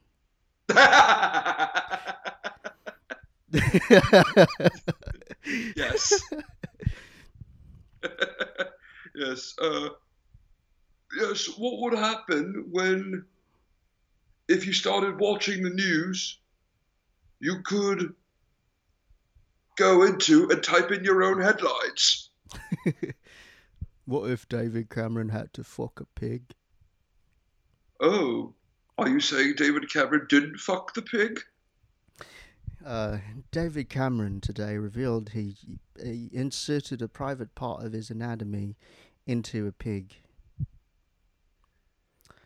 That was like, I think Charlie Brooker wrote that episode before all that shit came out, but it was just He did. yes, But He did, but like, like he fucking knew. He knew. yeah, It's like, yeah, you know, I'm gonna write an episode. I have no idea what he sounds like, by the way. Yeah. I'm gonna write an episode where the uh, the prime minister of the UK, um, he's given 24 hours to have sex with his pig. If he doesn't do it, this innocent girl's gonna die. yeah. Although I think when David Cameron did it, it was like some weird ass like Ritual. vaguely- yeah. Yeah, Yeah, just just was- don't join secret societies, people. No, like uh, don't join uh, um, like the like the Masons or Skull and Bones or just the Elks. the Elks. um, Knights of Pythias is that still a thing? Maybe. What about Knights of Columbus? Knights of Columbus, yeah. Um, what is the Knights of Columbus? Is that is that Italian American? Uh, hang on, I am looking this up. Knights of Columbus. No, it's a Catholic organization. Okay, so it's uh, it's not like the Cosa Nostra. It is not like La Cosa Nostra. It's um, yeah. It's also not like the secret society of like Italian men from Long Island that smoke cigars in the back porch and you know uh, eat some brajol. Eat or, some uh, brajol and drinking their gabagool. anisette. Brajol, gabagool, drinking their anisette Yeah, in the back. No, you're, you're thinking of something else. yeah, yeah. wow, that's. Uh, I'm glad I got that cleared up. you always thought Knights of Columbus represented an Italian organization? I don't. Well, because like I guess you know the history of Columbus Day is like they were looking for an Italian American figure, and I guess Right. he's like Genoese or Venetian, so like that counts. Yeah. But Columbus Day isn't really that necessary. If you really want to celebrate Columbus Day, I guess the only place to do it is um, either in the Dominican Republic or in Haiti, Yeah, where he where he what he actually discovered. yeah, I've pretty much exhausted what I what I thought was good of it. Anyway, how I consider it kind of a guilty pleasure because I'm obsessed with trivia and all that. yeah, Um, eh, I'll admit it was cool seeing the DeLorean back in the back on the big screen again, and I did like the fact that they didn't pay like you know too much attention to it. It's like you know there isn't a scene where he said like you know look like that's my car, the motherfucking DeLorean. yeah. I think a lot of the tra- the detractors of the novel were that, that that was the one passage specifically that they highlighted was uh, where he was like jerking himself off about the DeLorean. Oh yes, yes, 88 miles an hour, 1.21 gigawatts. Yeah, and it's like, oh yeah, I got I got Ecto one as the license plate instead, and it's like, oh, it's cool. It's like, yeah, that's kind of uh, that's kind of insubordinable. we already got enough uh, Ecto One this past year, uh, anyways. Yeah. So yeah, I guess uh, one of the things that's uh, not really about the movie, but just like the the trailers that are uh, attached to the movie. Um, so when I watched it, the trailer that I distinctly remember, and it was also because it made me mad, was uh, Rampage. Oh my God, why? What? Why is that even? Why is that even a movie? Yeah, I think we've we really come to the point where we're scraping the bottom of the nostalgia barrel. We really are. It's gonna get to the point where we see Pac-Man the movie. Yeah. Um I guess Pixels was that, right? Oh God, no. yeah. I, yeah, Uh, I like to forget. I like to forget that movie ever happened. Yeah. Well, um as far as like nostalgia bait goes, I will say Ready Player 1 uh, on one level is much better than Pixels. I think anything. Well, maybe not anything. I think a lot But- of things though, yeah. A lot of things, yes. but you're right. Ready Player One is definitely a lot better than uh, Pixels, or pretty much anything Adam Sandler's made in the last ten years. Yeah. Yeah, I think it's a solid decade at this point. I think so. Yeah. Um.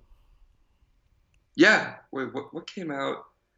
Oh yeah, because you don't mess with the Zohan came out in 2008. So oh god. look, I liked it. I happen to like it. Oh man. Are there are there moments in that film that don't make any sense? Yes. Is it very problematic seeing uh, uh, Rob Schneider dressed as a Palestinian terrorist? Yes. But there are God some damn. funny moments. Don't get me wrong. yeah. Um And just go ahead. and I just want to say we don't put hummus on everything. Yeah.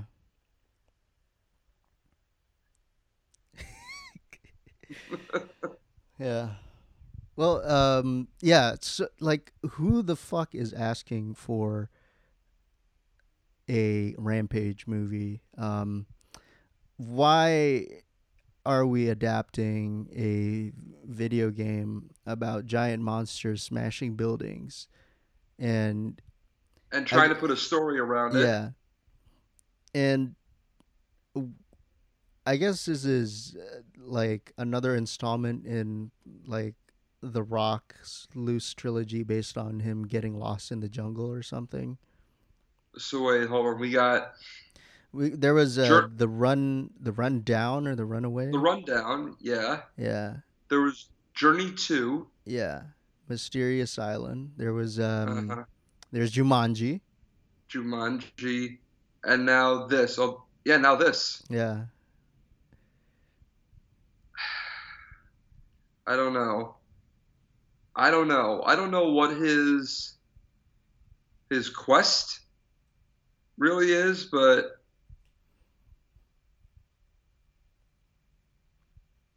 I don't know.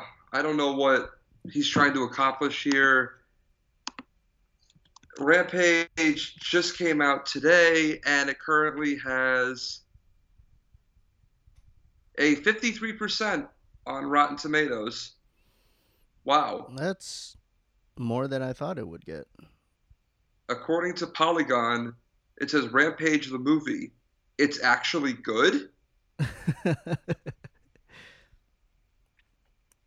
Is it though? Uh, is it though? Um, hang on, wait. Let me see what the uh, the official response says. Um, uh, according to Rotten Tomatoes, Rampage isn't as fun as its source material, but the movie's sheer button mashing abandon might satisfy audiences in the mood for a brainless blockbuster. but like, uh, uh, where do you button mash when you watch a movie? I don't know. I don't know. We're probably going to get to the point sometime in the future where movies and video games just kind of blend together, and you're going to go into a movie theater. They're just going to hand you a controller. Yeah, I guess. Um, man, that's a that's a dark ass future for me. Oh, oh Lord. yeah. Um, yeah, I think that was the only trailer that I particularly remember. Um, Yeah. yeah. So I guess in the end, um, what what are your final thoughts on Ready Player One Mm, and I guess nostalgia in general? Nostalgia. I say.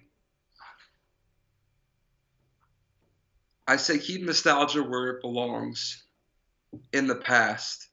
And it might be nice to bring it up again every once in a while. But for now, let's just focus on the now and what we have to deal with right now. On the other hand, it does represent a present that we're kind of currently living in with more than 90% of the world tuned into social media on a regular basis.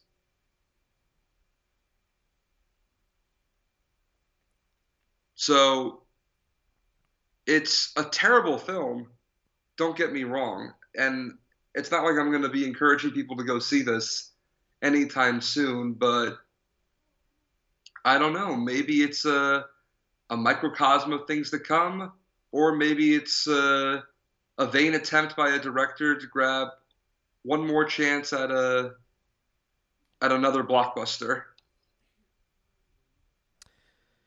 Yeah. Um I guess my final thoughts would be is that like I don't know what it is about um dystopian movies recently. Um but there's kind of like this sense that um that like the future is kind of like sterile. There's like like it seems that there's going to be like life continuing to exist, but everything that matters has already been invented in the past, which is a very, um, it's a very anti, um, it's a very negative way to view like the future and I guess yes, that's the point of dystopias. But at usually like there's a sense that there's going to be a solution coming or like there's there's a lesson that can be learned so that we can avoid the future and Mhm. yet at the end of ready player 1 there's no like dismantling of oasis which has consumed so much of people's lives. It's just that now the controls are handed literally to like the average joe. And it's like there's no telling where uh, this is to head because like we don't really get a sense of what Wade is going to do because like really even Artemis at some point says like wow you really you really don't have like a sense of like what you're going to do with this thing like you're gonna you're going to buy like a nice car like a nice house but it's just like Yeah. it, it, there's no material outcome of like Wade winning the game. It seems like, hmm and yeah, I guess for me, I I appreciate nostalgia, um, and I think we all like things that reminds us of better times or g- gives us like fond memories. And I I mean like, you know, I'm not hundred percent against nostalgia, but I do feel like pop culture now is just inundated with things that are targeted to like send this rush of like longing and nostalgia and there's there's very little things that you know excite us or like spark our imagination anymore because you know ready player one references all these great movies all these great games that we remember because objectively these uh, products of entertainment were entertaining to us and whether that might be because they're good or because they're bad but they st- they still have some entertainment value but hmm I don't think anyone 10, 20 years down the line will look at Ready Player One the same way it looked at any of the movies that it referenced, any of the games that it referenced.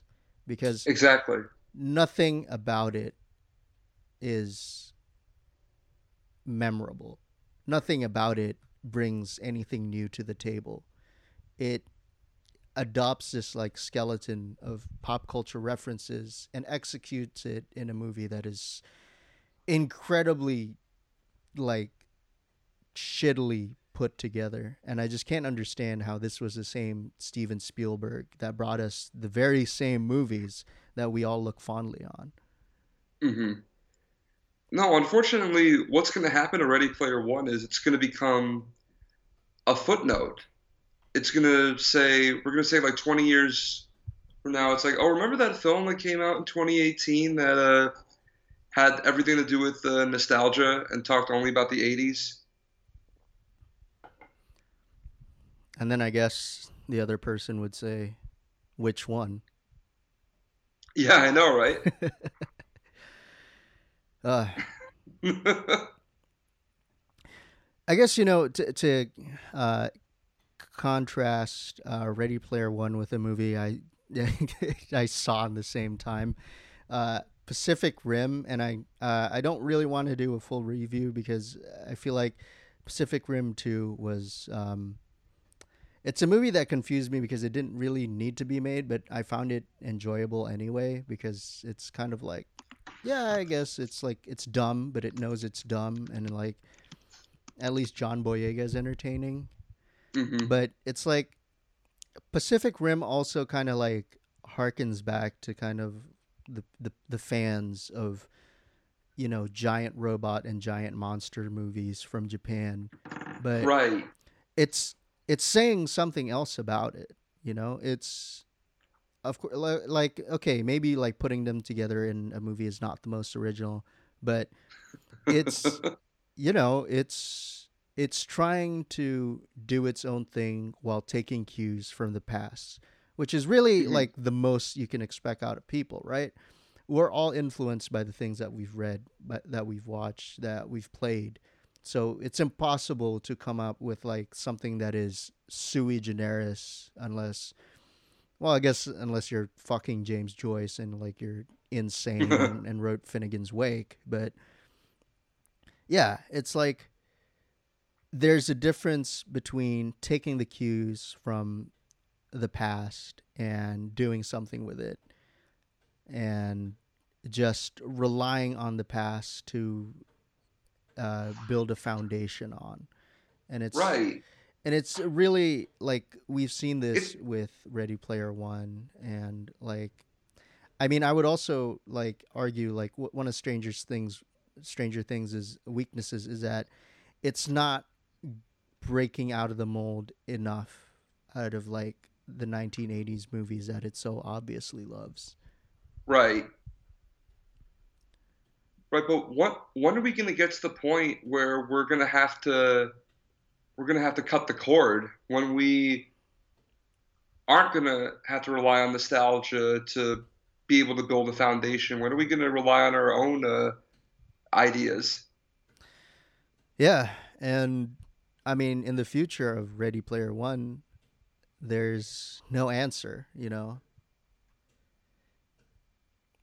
it's like nothing happened between um, the early like b- nothing happened between like when Oasis first came out in 2025 and 2045 culturally. It's just everything has become a pastiche. Like everything is just the reference of a reference. And it's like um I guess if I, I want to quote like one of my favorite philosophers, uh, Jean Baudrillard, he's a French guy. He's very he has a very annoying writing style where like he has to show off how smart he is, but I guess that's what being French is. But um th- he talks about a concept called the simulacrum and Mhm. it's a thing which is an imitation of something that doesn't quite exist. Like, I mean, one example is that, um, and he probably would get very upset that I'm using this as a concept as a simulacrum, but pumpkin spice is Oh, referencing pumpkin pie Mhm. and yet nothing about pumpkin spice actually has pumpkins in it.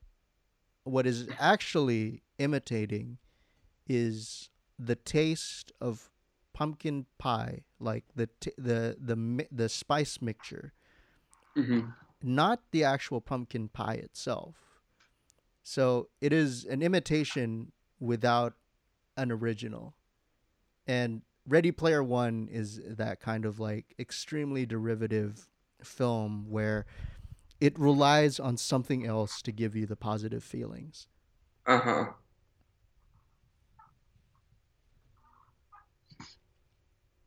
It's interesting that you mentioned that, like the simulacrum theory. There's a song, like there's a song that I uh, I think of from time to time that kind of fits that mold. It's uh, "What a Fool Believes" by uh, the Doobie Brothers. It's about a guy who tries uh, to, to convince this uh, this girl who's kind of a friend to be in a relationship uh, with him, even though they've had no such connection at all. Yeah. Yeah, that's a, that's like- a, that's also a yeah. Yeah. This kind of like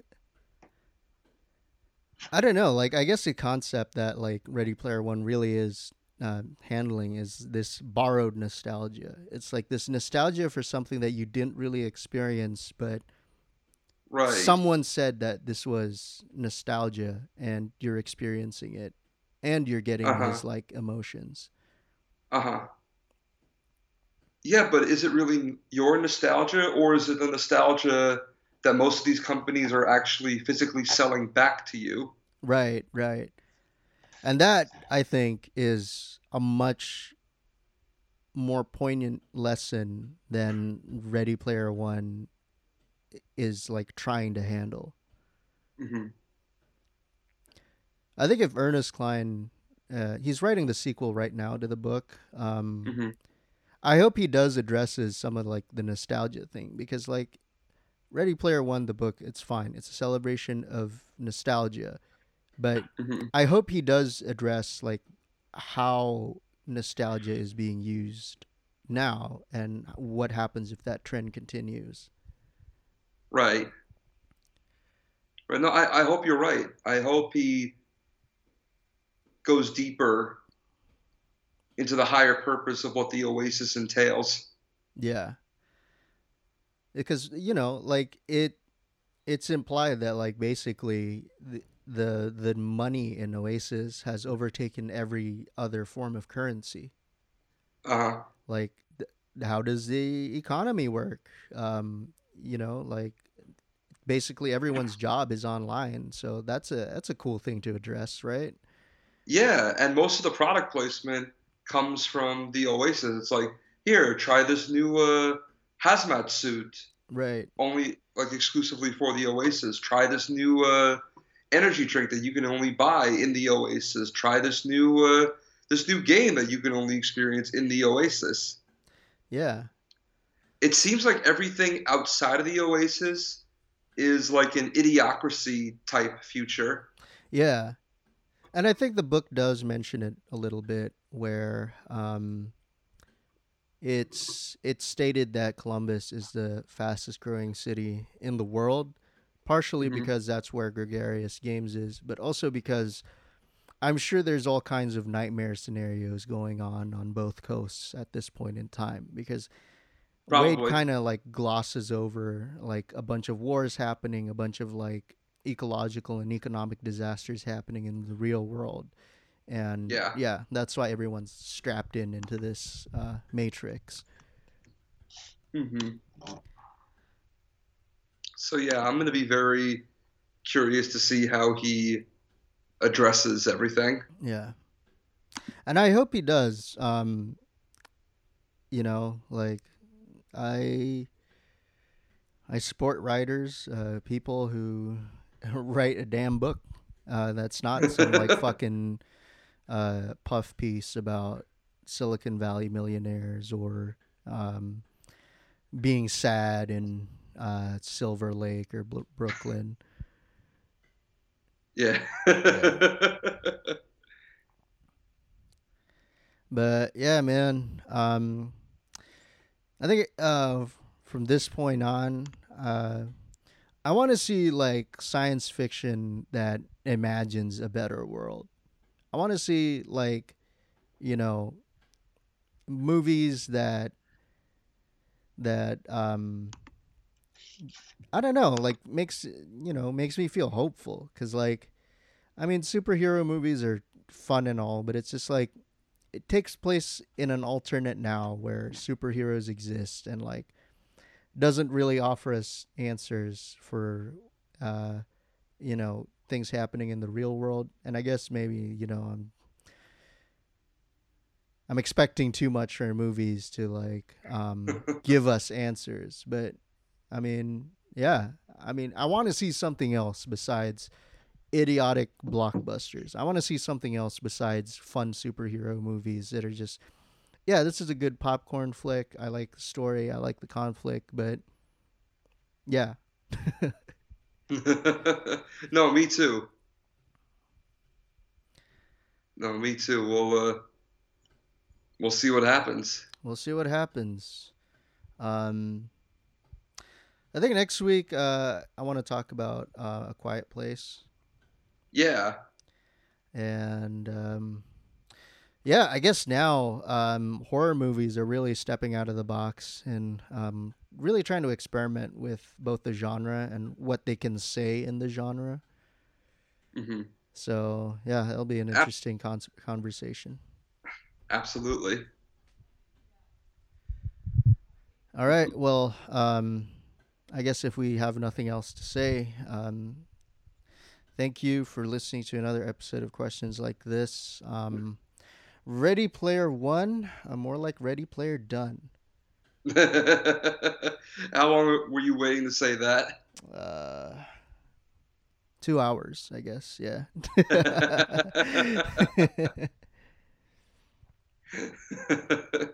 so yes, you have been listening to uh, us rant about Ready Player One and to a larger extent uh, nostalgia itself.